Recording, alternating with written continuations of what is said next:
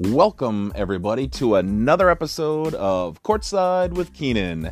We are in Season 2, Episode 7 today, and today's guest needs no introduction other than simply the voice of the Wisconsin Badgers.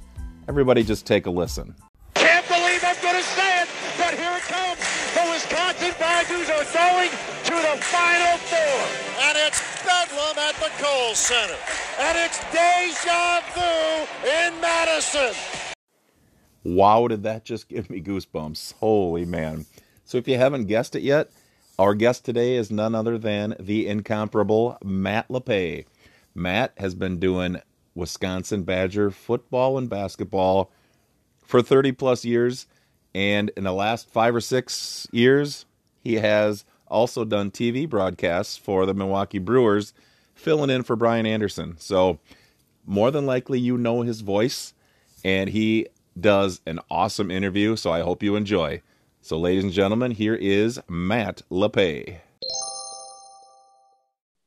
All right, welcome, Matt, to Courtside with Keenan. Thanks for joining us. Good to be with you.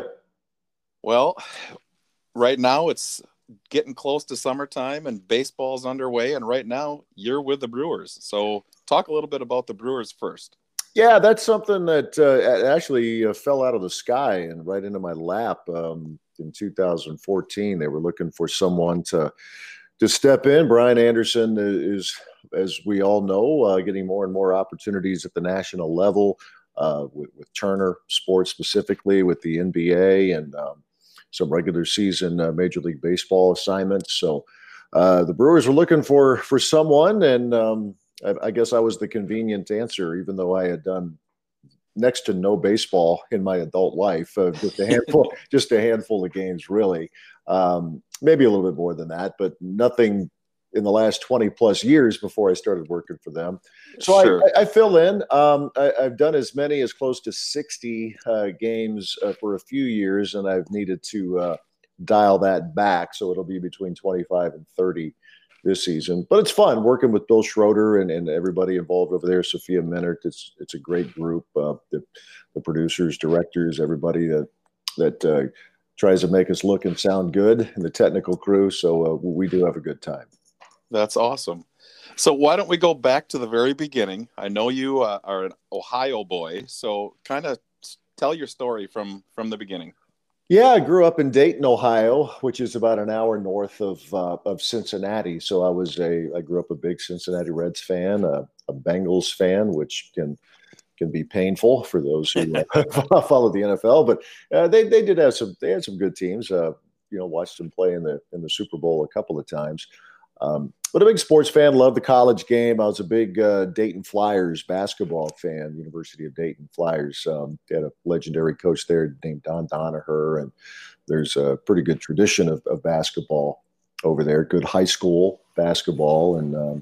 And yes, in my former life, I was an Ohio State football fan. So we're not going to hold that against you. Right, yeah, attended school there at the Ohio State University, as they like to call it, to annoy everybody else. But my playing career, I knew wasn't going to last very long. I loved sports and always thought I had a decent IQ for the sports that I played, which for me was primarily baseball and basketball. But I had a couple of nasty injuries along the way and general lack of talent that I knew that would prevent me from playing at a high major college program or anything beyond that. But I always knew I wanted to be around sports in some capacity, and I thought announcing would be a pretty cool way to make a living, and it has been. So you played some high school sports, and do you think that's kind of what was the whole idea of getting into broadcasting?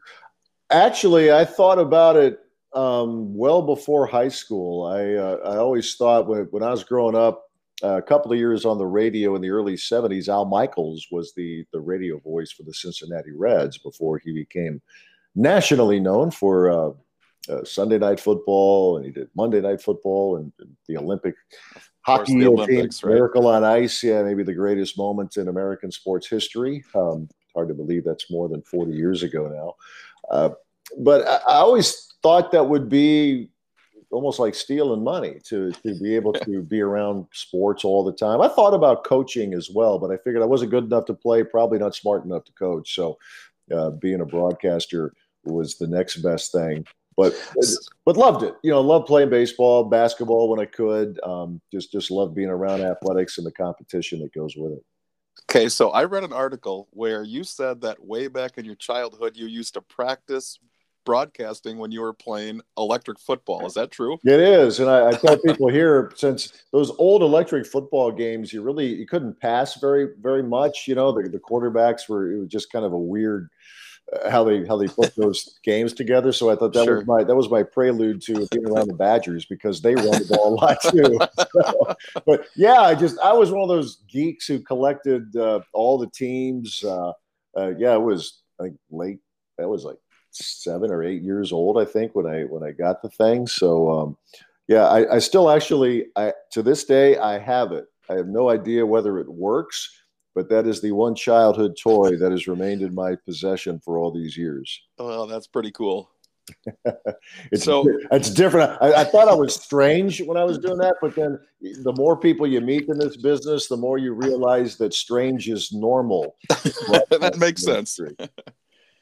So who are some of your influences early on in broadcasting, and possibly maybe a mentor or somebody that kind of got you going? Yeah, on a more local or regional level, following the Reds, Al Michaels was someone, and then Marty Brenneman, who just retired at the end of the 2019 season, Hall of Fame radio voice of the Reds, and it's been kind of cool in working with the Brewers. I've had the chance to get to know Marty at least a little bit over the last few years. Those were guys that I enjoyed listening to quite a bit. I remember when I was in college, I visited with Marty, who's always been known for paying forward, helping young broadcasters. Brian Anderson could go on for probably hours about that. His meeting with Marty when Brian was in the minor leagues and trying to find a way to break through. So I don't know. Mentor might be exaggerating a bit, but it was a mentor without Marty knowing it, because I would listen to him call the games and just admired how he went about his business. Nationally, for me growing up, Kirk Gowdy was one of the main voices of almost everything that mattered. Super Bowls, Rose Bowls, college hoops, the whole deal. He did a baseball, obviously. So he was a voice that when I was growing up, you didn't have ESPN until the late 70s. So you basically had the three networks plus PBS. So you would, if it was a national game on NBC, there was a good chance that Kirk Gowdy was going to be calling it. So sure, guys like that, and there were others. Keith Jackson with college football primarily as well, but. Those are guys that I didn't necessarily want to, be the next fill in the blank, but you might be able to pick up tidbits from various broadcasters, either locally or nationally, that you can incorporate into doing things the way you like to do them. Okay. So you graduate from Ohio State.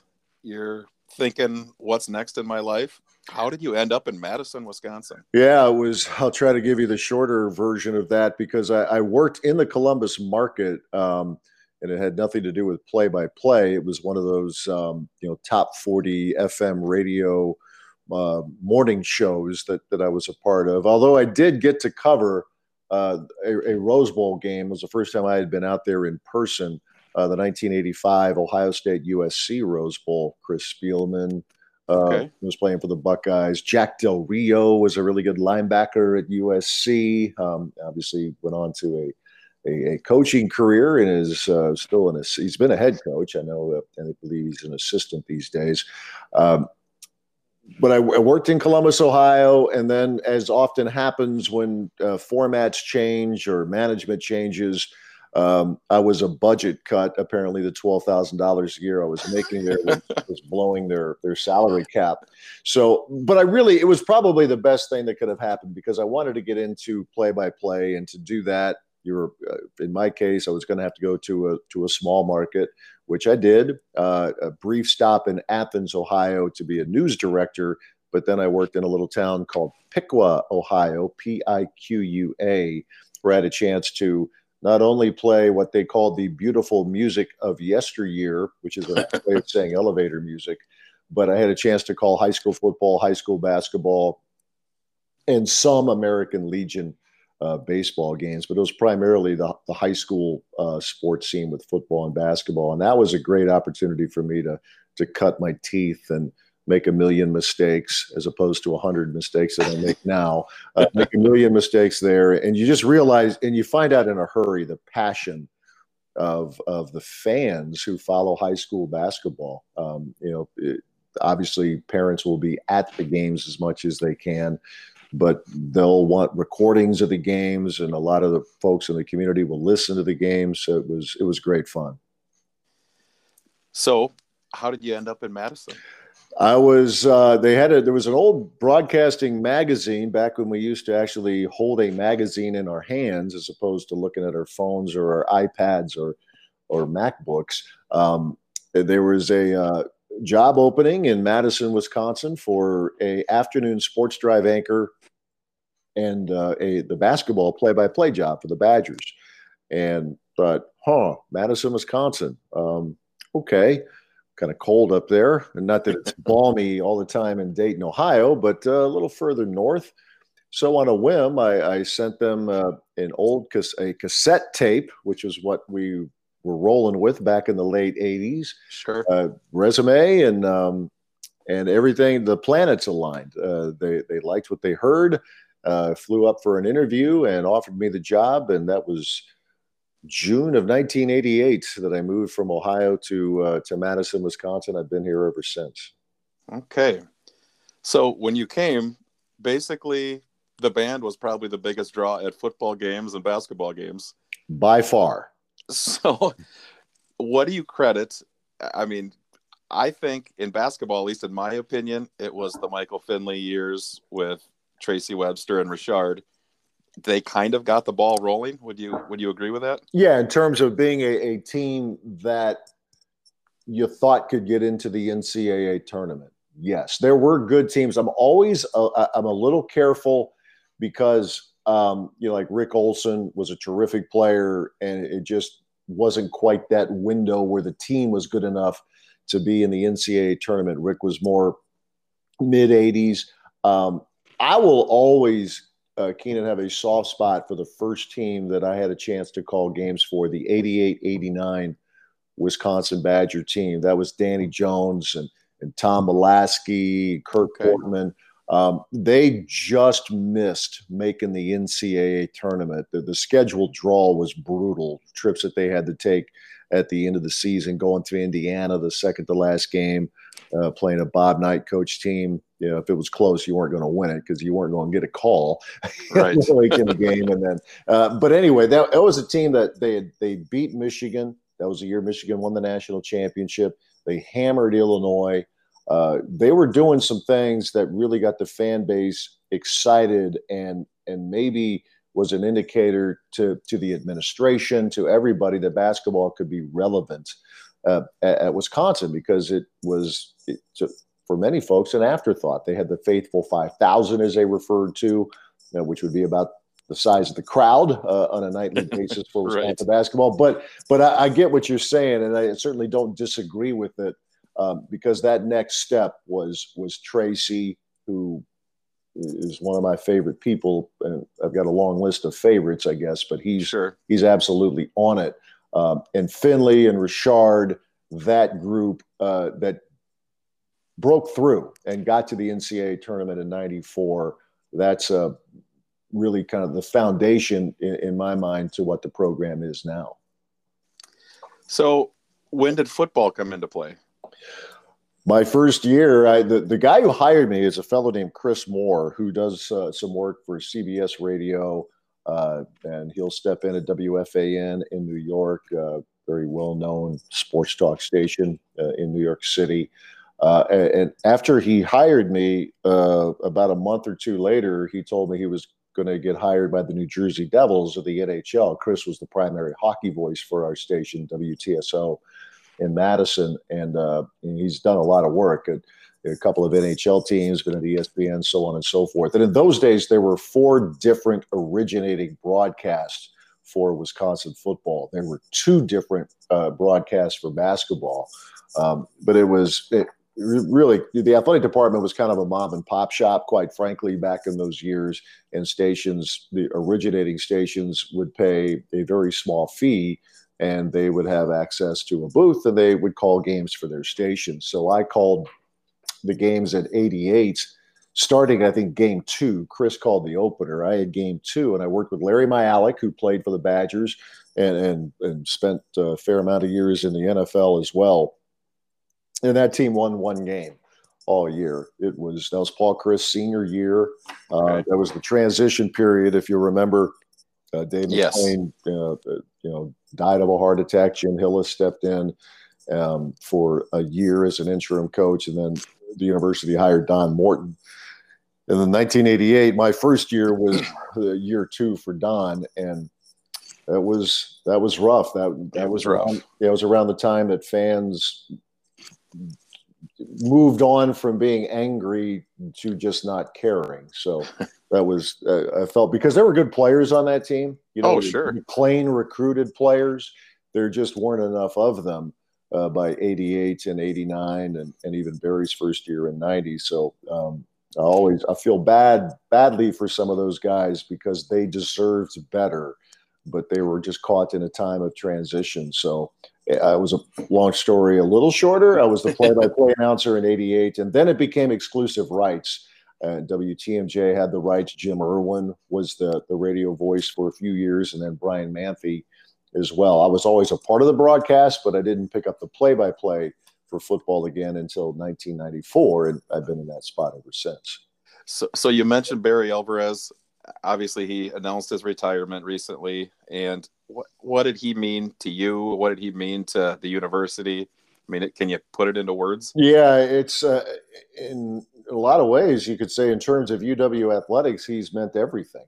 And I will also add that the chancellor, Donna Shalala, is a critical player in the growth of Wisconsin football and Wisconsin athletics. Her philosophy is, look, you're trying to be world-class in name that department at the university. And her point was, why can't we try to be that way in athletics? It was important to her. And that was a departure from some previous philosophies at the university in the chancellor's office. So that was important. But you still have to have someone to steer the ship. And Barry Alvarez came in and did just that. He first had to try to get people to care.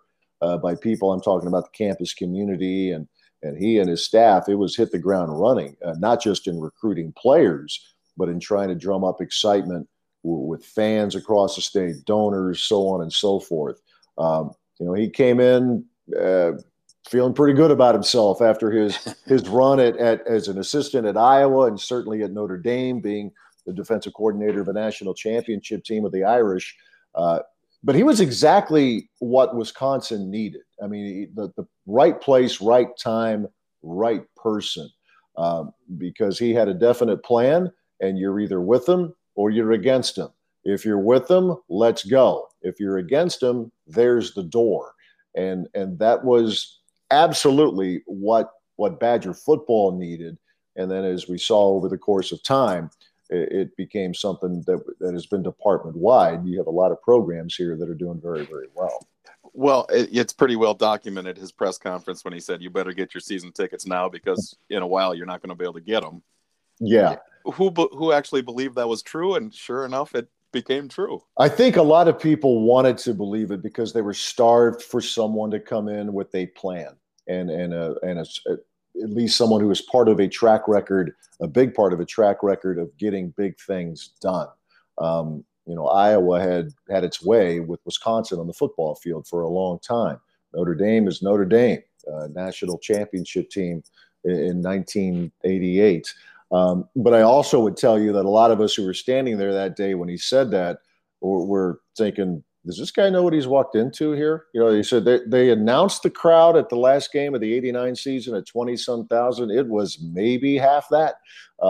So there were a lot of season tickets to be had back then, but people at the time were just desperate for someone to come in with great confidence. And Barry Alvarez is many things, including someone with great confidence, and it fit perfectly. Well, it did. His swagger just kind of just carried everybody and just drew people to him. No doubt. He billed himself as a player's coach and a great motivator, and I think it's turned out to be exactly that.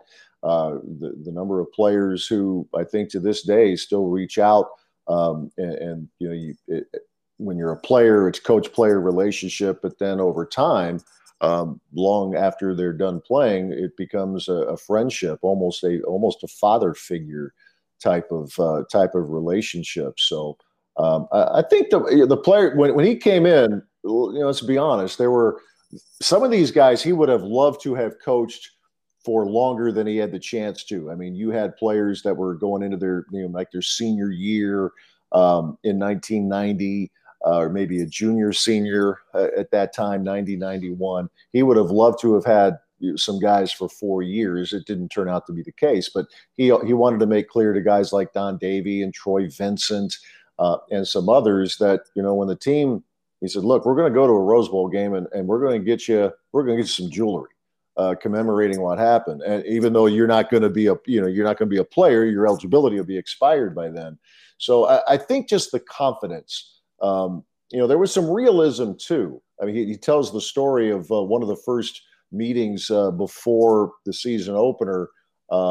And he asked his players, how good do you think we can be? What do you want this season to be? And somebody, a big old offensive lineman says, we're going to, bleep, bleep, bleep, we're going to go win the Rose Bowl. And Barry said, hold on. I know what Rose Bowl teams look like, and you're not quite there yet. So let's try to keep it real. That first year, they only won one game, but it's a little bit deceiving. Now, they were outmanned, you could say, on paper week in and week out, but a lot of times, I would say more often than not, they hung in there, at least for a half, and then well into the second half. But eventually they would just wear down. But the enthusiasm of that team, those who stuck with it, a lot of players didn't early, but those who did, you could tell the record was what it was, but something was different with the program compared to what was there previously. It had to be different, and it was different in a very good way. They really felt like they were heading in the right direction. Well, bringing in Bevel and Moss and Fletcher in the backfield, and I just you're right. You could feel it. It was coming, and they were going to be good. Yeah, I think that first recruiting class, which they had to put together in about a month, there were a lot of key components of that first class that led to the Big Ten and the Rose Bowl championship. I mean, you get guys like a Lamarck Shackelford, just players over time, a Reggie Holt, a Carlos Fowler, Lee DeRamus, J.C. Dawkins. The list goes deeper than that. Mike Thompson out of Portage. What he wanted to do was put the wall around the state as best he possibly could, and I think that it turned out to be a pretty effective wall. And then go wherever you need to, if it's East Coast, wherever, to get the quicker hands and feet. And it was a plan that worked out very, very well. Sure. So what does a typical game day look like for you on a football Saturday? I really enjoy – I always tell people that one of my favorite parts of a game day, and especially a home game, but if there's a big road game too, but especially a home game, is the drive into the stadium. And I'll get there generally about 3 hours before kickoff. And, there are some games, if they're the lesser hyped games, so to speak, where you can get through, pretty quickly, and I can get my parking spot and I'm good to go. But if you have some big game, if it's a primetime game or just a, one of those showcase games on a Saturday afternoon, if it's a Michigan coming in, Ohio State, whatever the case, just the smell of the barbecues going on, the brats and the people milling about around Union South and just the areas around the Camp Randall neighborhood, something special's going on. I mean, it's the biggest party in the state, and you get to have 6 or 7 of those every year. in Madison. And I try to give myself a couple of minutes on the drive to just take it in and you know, look around. It's one of those times I don't mind a stoplight where I can just kind of take a look around and watch people go through their pregame routine, if you will. And then when I get to the stadium, it's inside. When I get in the booth, the stadium itself is going to be still fairly empty, right?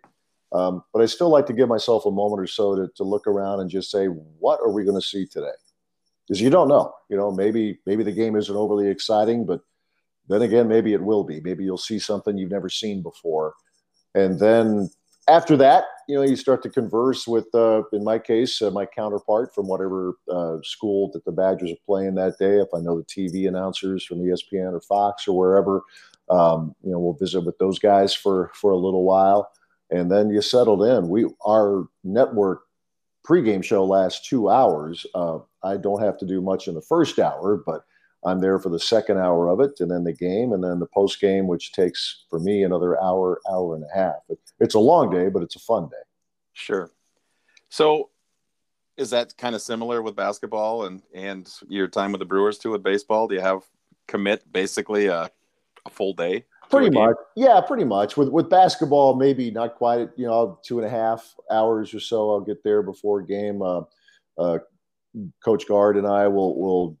In a normal year, record his pregame interview just outside their locker room about an hour and a half before tip-off. This year was different for all the obvious reasons. We did our interviews via Zoom, and it could be an hour and a half before the game, or it could be 6 hours, just whatever Sure. worked best. But again, you meet with the opposing broadcaster and, you know, the TV folks, and it's you know, part of it's social and part of it, you know, you try to help them out with any questions that they might have.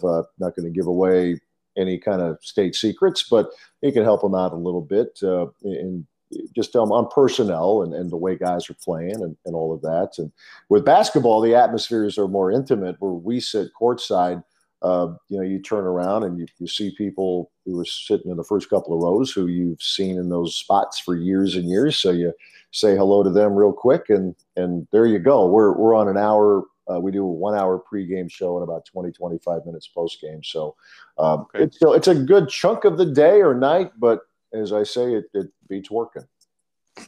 So going back to pre-COVID times, how involved do you get with, I mean, do you go to practices and what do you get to know the players on a personal level? Yes. In a normal year. And I was at practices from a distance this season. Normally the general media, they're usually not permitted to go into the practices, but we're, you know, on the game broadcast, they know we're not going to be tweeting injury updates or that type of thing. But sure. With football, watch it from a distance. And then basketball, much the same. I'll be in that lower bowl sometimes at the top row or, you know, the TV table was set up. It's a little bit off the floor this year.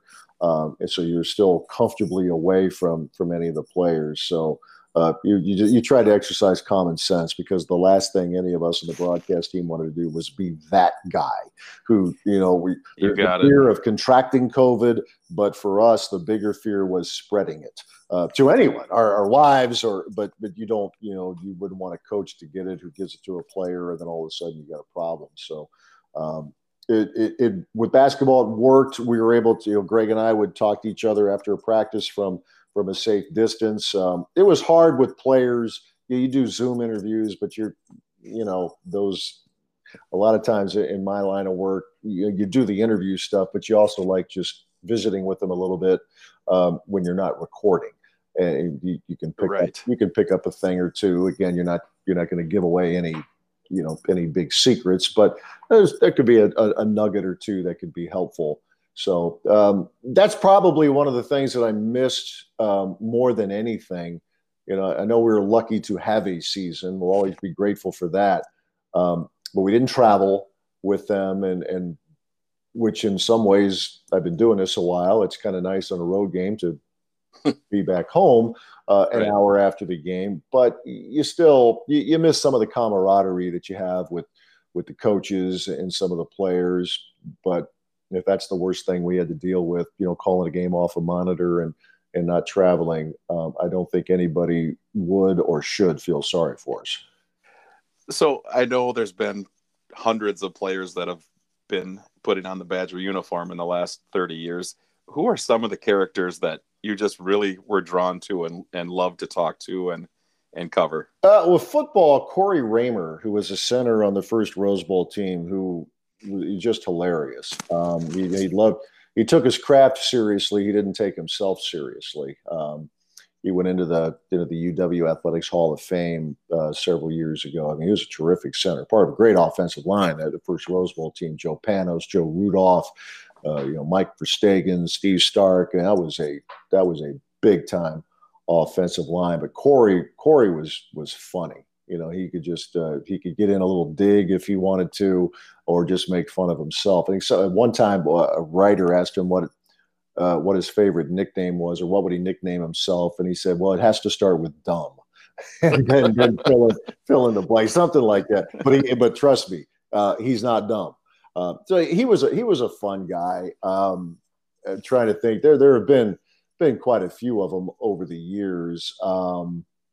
Let's see, Peter Kahn's, something about offensive linemen. Peter Kahn's is a funny guy. John Moffitt, a really good dude.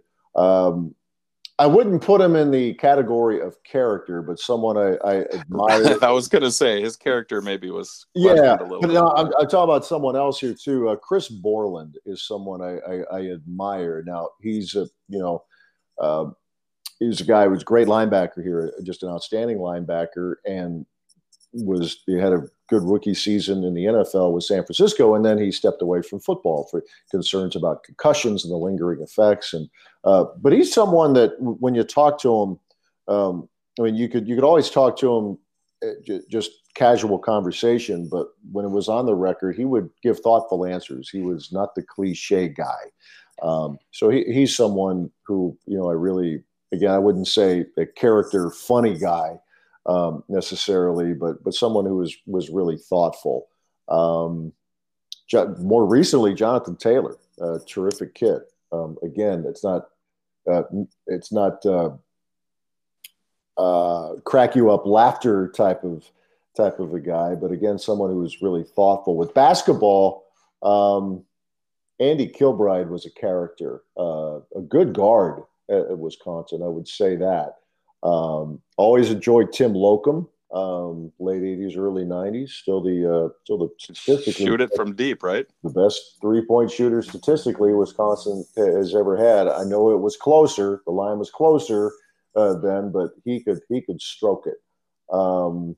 Other characters. Well, I mean, more recent years. The 2014-15 Badgers. Guys with Kaminsky. Decker, Nigel Hayes had a lot of people laughing there for a couple of years. So the good news is when you ask that question, I can't really tell you many guys who I just didn't particularly care for. They brought in, no one bats 1,000 in this regard, but they brought in a lot of really good people. And I think there's something to be said for that. Everybody wants to win every game that you can. I get that, but I just like the type of person they have brought here over the years. They've consistently been really good in that area. They talk about it all the time. They want the athletic fit, the academic fit, and the social fit, and I think they've scored well checking those boxes. I would agree. Going back to Coach Bennett and then on to Bo, of course, and then Coach Guard. The character that they bring in is seems like second to none compared to some of these other universities that are on the big time level. And I would go back, Keenan, to Barry when he was coaching, and it became really noticeable in bowl games. Now he treated his competitive nature, like if you have any of these fun events, like the Lowry's Beef Bowl at the Rose Bowl. He wants his guys to win it. I want my guys to eat more than the other guys, But he also, like in news conference settings, you're going to present yourself well. You're going to have if it's the golf shirt or whatever, if you need a jacket and a collared shirt, then you're going to do that. And not every school does that in bowl settings when they meet with the media. You could be, some were a little sloppy, quite frankly. He wasn't going to have that. So it might sound like a little thing, but he didn't view it as a little thing. And I think that carried over. The kids here, by and large, like I said, not always. I don't want to make them out to be perfect, but I think by and large, they present themselves, if it's a formal interview session, or maybe more importantly, interactions with fans and that type of thing. I think the people who are there walk away with a smile thinking, this is a pretty good group of players. So what are your thoughts on being granted the extra year of eligibility and, some of the guys deciding to move on and Brad deciding I'm coming back? Yeah. Well, I'm glad that Brad is coming back. And I know that opinions, especially outside of Wisconsin, will vary about that. But Brad's a guy I think very highly of. I think he's probably the classic case of, if he's on your team, great. If he's not, well, he's the guy that you can't stand, right? But he's one of those I've gotten to know over the years. And my wife and I do not have a daughter, but if we did, we would be perfectly happy if Brad, you want to date Brad, go ahead. Sure. I just think he's that good of a kid. I think with what we have all been dealing with, and we've certainly dealt with more important things over the last year than athletic eligibility. But I think if it fits for both sides, I think it's a good thing to be a super senior, as they call it, to get that extra year. Because and I would tell you this too, Keenan, in the case of Brad specifically with basketball, of the three sports that I have called over the last year, baseball, college football, and college basketball, the lack of fans in college basketball to me has been the most noticeable, just because of the intimate atmosphere. And I think in the Big Ten, people on the outside talk about the regular season doesn't matter. Yeah, it does. To fans who are in those arenas, when the Badgers go somewhere, they've been good for a while. That's a big deal for Illinois or for Minnesota when the Badgers are there. And the same here in Madison when Michigan State comes to town or whoever's hot in a given year, Michigan. That matters. And there have been a lot of great moments, first at the Fieldhouse and then obviously for the last 20-plus years at the Kohl Center. So I think Brad's one of those guys who really feeds off of that. 17,000 for you or against you, I think one way or the other. He's not one of those guys who was digging all the cardboard cutouts in the arenas this year. So I think it makes sense, as long as it makes sense for both sides, for right. The player to come back and take advantage of that extra year. But I feel like his leadership, bringing in those young freshmen and sophomores along, I think it'll help them tremendously. They have prided themselves here for a long time, and I think you could probably say this about a number of sports, but the ones that I deal with daily, football and men's basketball, you hear the word culture a lot, and coaches have a way that they expect things to get done, and that's great. But around here, the upperclassmen show the way to the younger guys, and to have Brad, it's a lot of experience walked out the door at the end of this past season. So to have Brad back with, with those young guards or the team in general, I think is very important. So what do you enjoy more, calling a Rose Bowl game or a Final Four? Yes. How about that? How about yes? It's, both are the best. They really are. It's hard to pick one there, but when you're talking about the Final Four, the nerves, I guess, go up more because that, unless you're playing in that final game of the season, the ending is sudden. You go to the Rose Bowl, and unless you're in the college football playoff, that's your final game. When the Badgers were there against Oregon a little over a year ago now, you knew that was the last game of the season.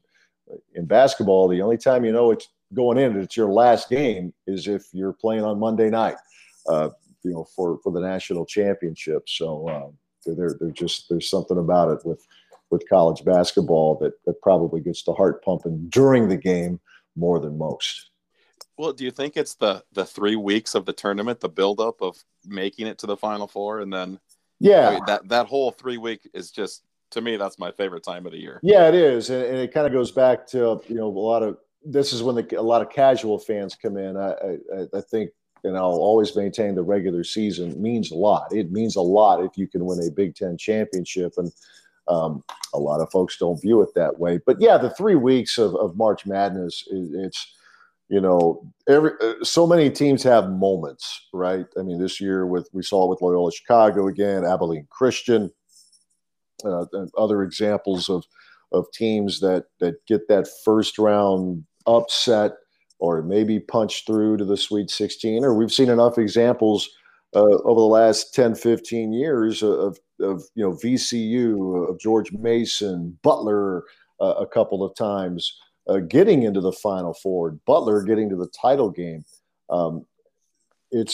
We generally know that there's a handful of teams that you figure are above the rest, but there's enough good storylines along the way that really keeps us entertained. And look, if you get to the Final Four, there is a good chance that you had to squeak by at least one team along the way. And in the case of the Badgers, especially in the 15 season, I mean, they were facing, you know, it seemed like one blue blood after another. Oh, for sure. And every game was, as Dick Bennett would call it, a knuckle buster, because you're just clenching your fist because it's going right down to the wire. It can be nerve-wracking, but it's also a reminder that you're alive to be able to witness exciting basketball like that. Well, it seemed like they were playing Oregon and North Carolina and Arizona. It was like, you name it, that was the elite of college basketball. Yeah, and in 14 when they beat Arizona, that was out in Anaheim, and the game went into overtime. But it was, I don't think it was ever more than a two-possession game in the second half for sure, but it was just airtight all game long. And when you know what's at stake, it just added to the drama, and it was really great theater. So getting to that championship game against Duke, I was actually fortunate enough to be at the game, and we went to the team hotel after they beat Kentucky. What an atmosphere that was. Yeah, it took me, when I walked in the door, I felt like it took me about 20 minutes to get to the elevator. I mean, there were people, it was just a crush, right, of humanity. They did a good job. They kept the players protected, and they were able to wave. And you know, with their with the cameras and their phones, they were able to take some pictures or some videos. But it was quite the scene. It was a great game. I think most people who observe college basketball thought that Wisconsin was capable of beating Kentucky. This wasn't the basketball version of Miracle on Ice, but it was. You know, everybody knew what happened the year before. The Badgers desperately wanted to play Kentucky again. They got that chance. And one of the great moments that I've had a chance to witness with Wisconsin basketball involved one player in an offense to defense sequence. Sam Decker hit a step back three for the lead, and then he took a charge at the other end of the floor. And Sam, I love him, but taking charges was not a big part of his portfolio. But he picked a great time to draw one in the Final Four. Absolutely. And, I mean, well, Frank, I mean, he had an awesome game too. Yeah, he was the best player in college basketball that year. He was he just did things that we don't expect to see from seven-footers. You know, he could put the ball on the floor, great footwork. Really developed the offhand as his career went along. That was it, you know, Bronson Koenig, Gosser with kind of the glue to it all. Douye Dukin hit some big shots coming off the bench for him. Obviously, Nigel was big. That was, you know, we talk about teams that are lovable, and that team was. I think everybody embraced them around here. But they were also really good. You know, Frank's the one guy right now in the league. But Sam's been in it, Nigel, Douye. I mean, there's been some NBA-level ability. And no matter how long you stay there, if you get there, you have beaten long odds. And that was a team that was very, very talented. So let's switch gears a little bit and talk Milwaukee Brewers again. You were just out in you weren't out in San Diego. They were out in San Diego, and they swept a team that everybody was kind of picking as the hot team to win out there in the West. What are your thoughts on the team right now? Well, right now, they're doing a great job of keeping their head above water without Lorenzo Cain, without Christian Yelich, without Colton Wong. Luis Urias had to come out of the game after hitting his home run on Monday night. So you have guys like Billy McKinney and you got Jace Peterson, to name a couple, who have stepped up, and then they were major roles. Both of them hit a couple of home runs in the series. The bullpen, which has had some hiccups in the first few weeks, they gave up nothing, 5 hits, no runs, and they're striking out guys left and right. It's really fun to watch JP Fireisen right now. I mean, anytime you get one of your own, so to speak, you can move the balls, and Stevens Point, UW Stevens Point guy, but he's good, and he was put into you talk about a high leverage spot. He was put into it on Wednesday afternoon, bases loaded, 1 out in a 2-run game, and he gets back-to-back strikeouts. So there, you want to get these frontline guys back, and there looks like Colton's going to come back, and I think the other guys. It sounds like they're on their way, but in the meantime, I think they're showing that they have some pretty good depth. Guys who know what they're doing out there in McKinney, Peterson is a veteran. It's other part, Tyrone Taylor. Now there's going to be some shuffling, obviously, when these guys come off the injured list. But I think they've done a very, very good job of just not only keeping their head above water, they're in first place in the NL Central, right. But we're still in April. So it's you don't win anything in the first month, but you could sure as heck dig yourself a deep hole, and this team has not done that. Well, even I had a chance to get down to the game against Pittsburgh on Sunday, and a guy like Vogelback hit a couple of home runs. Yeah, and that's we were talking about that this week. I don't know if there's a guy who has a more easy swing who can hit the ball 8 miles, like because he's he looks like he could bench press American Family Field, right? He could be a Milwaukee favorite if he can continue to make some contact, and he's tried to make himself. It sounds like more than just an all or nothing hitter. In baseball right now, it's a lot of home runs and it's a lot more strikeouts. He's trying to find a way to put the ball in play with some more regularity. And he's so darn strong that he doesn't have to spin himself into the dirt swinging like Javi Baez or Carlos Gomez when he was a Brewer. Just get the bat out there and barrel it up, and you're in business. So he's a fun guy to watch. And I think he's been good to have over at first, too, while Keston Hiura tries to figure out some things at the plate. He had a tough year last year. A lot of guys, a lot of really good players had tough years at the plate last year. But Keston still hasn't quite gotten things in order. And as flatline as he seems to be, we thought in San Diego he was starting to wear it a little bit. And it's only natural. But I think the guy's too good to continue to struggle like this. And when he gets going and you get these other guys back, then you got an offense that might be able to do some damage to people.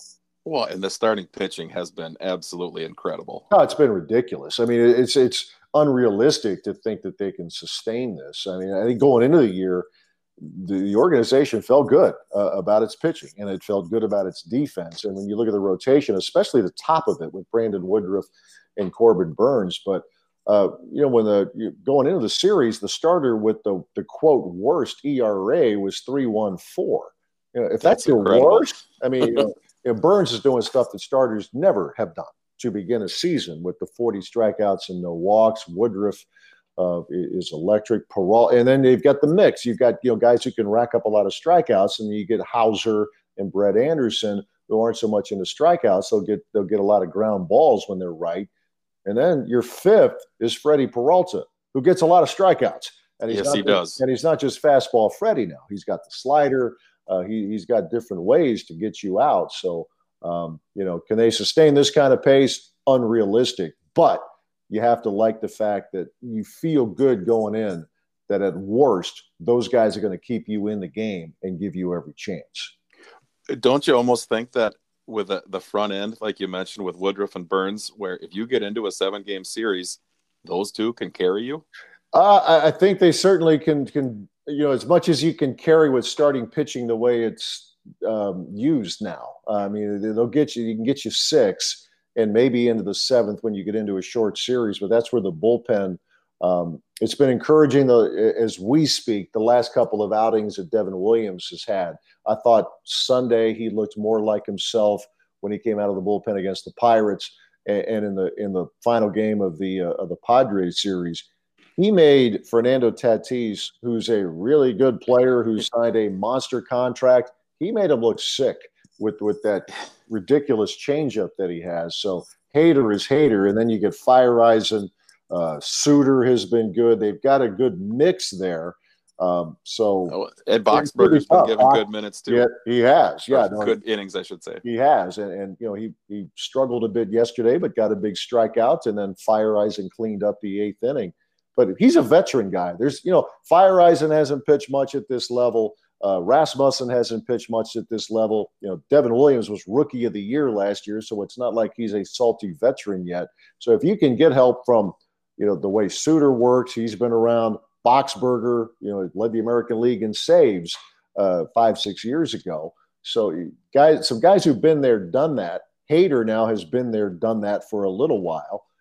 It's a good mix. I think this team, you know, I try to pump the brakes a little bit, but if you can pitch and you're not throwing the ball all over the lot defensively, you give yourself a very good chance far more often than not. Okay, so you've been around the Brewers now for what, six? Has it been 6 or 7 years? This is whatever this year 7, year 8. I started in 2014. Okay, so I'm going to guess that you've built a little bit of a relationship with Bob Uecker. A little bit over the years, yeah. So, do you have any interesting story or something you could tell about Bob?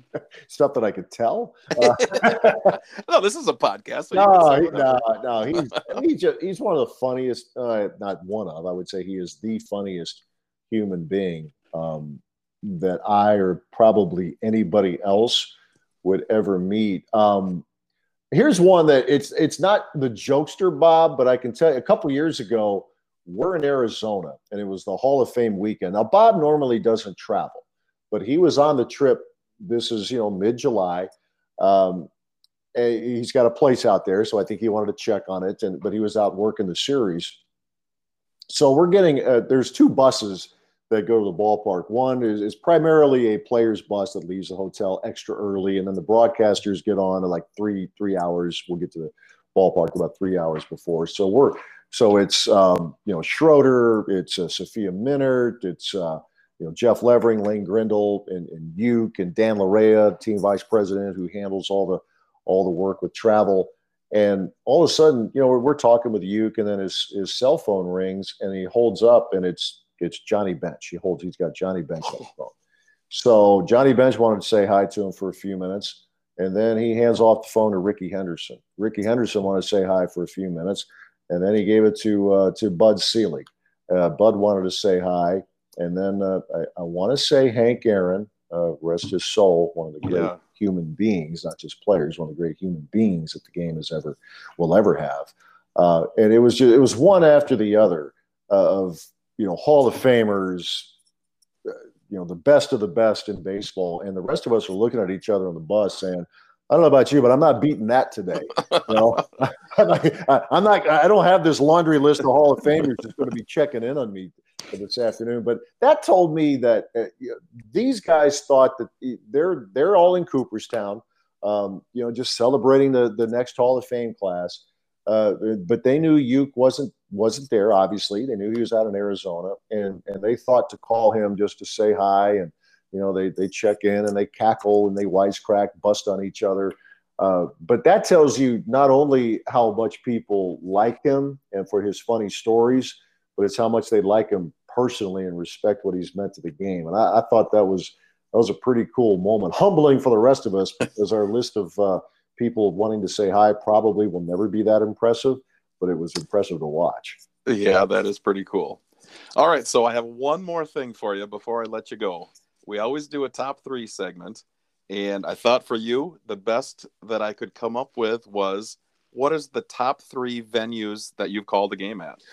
Outside of the home outside of arena. Camp Randall and the Kohl Center. The best venue, and for me it's not particularly close, is the Rose Bowl.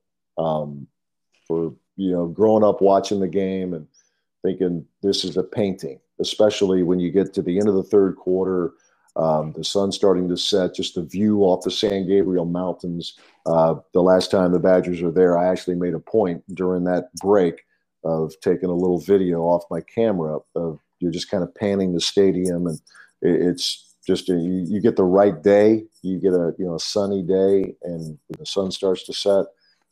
You can't beat it. And Rose Bowl games tend to be really exciting. I know the last few haven't gone Wisconsin's way, but they've all been either or. Even the games they won were one-possession games in the 90s. So that's my favorite for football. For Major League Baseball, I would tell you Dodger Stadium. San Francisco is wonderful.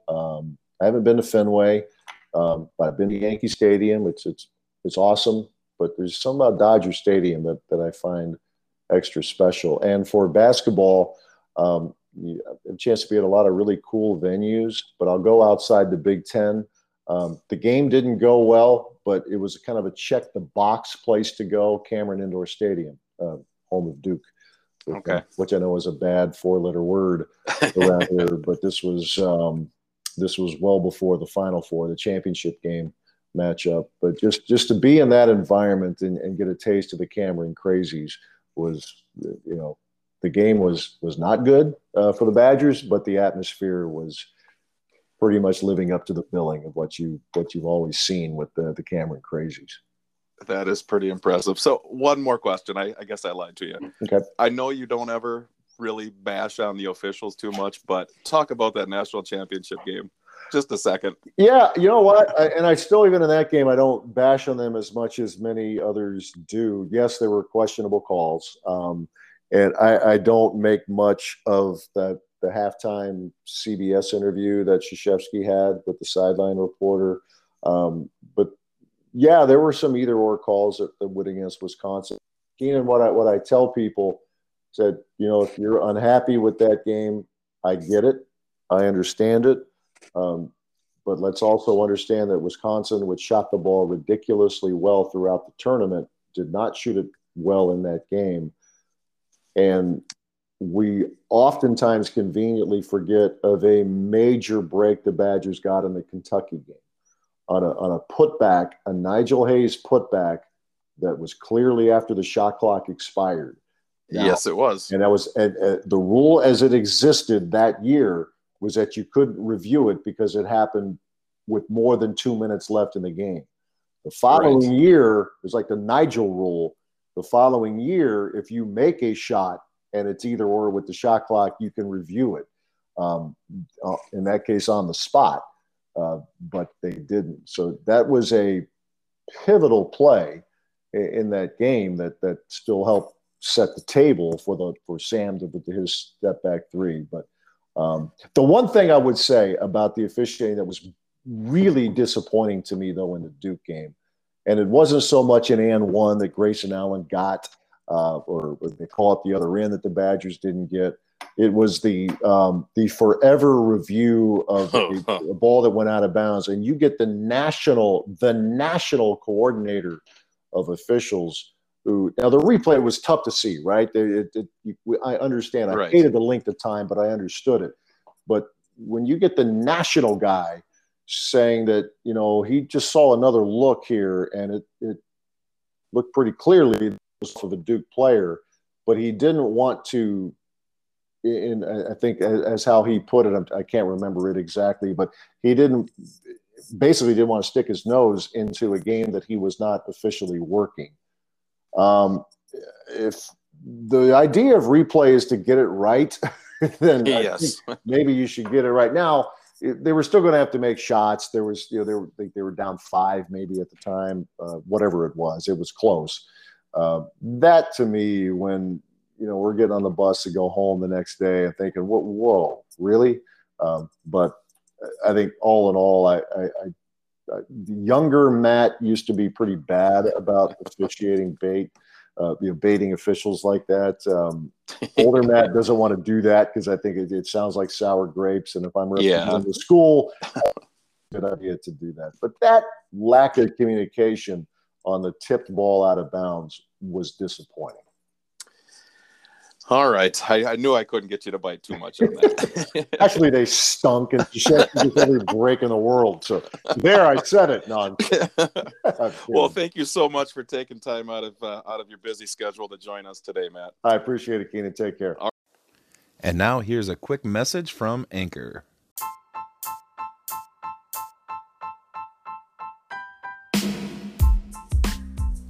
And that brings us to another conclusion of an episode of Courtside with Keenan. I would like to thank our guest, Matt LePay, for being so very generous with his time. And also, if you have comments, I would love to hear from you.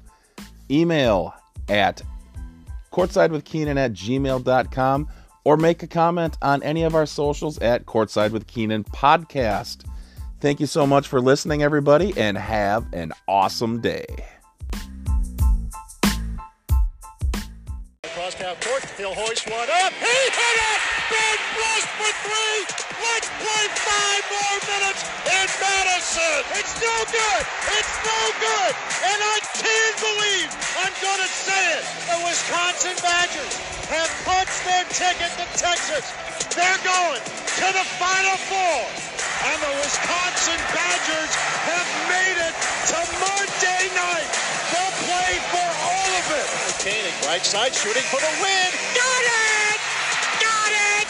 Watson Koenig at the buzzer. New York City, the Badgers are coming your way.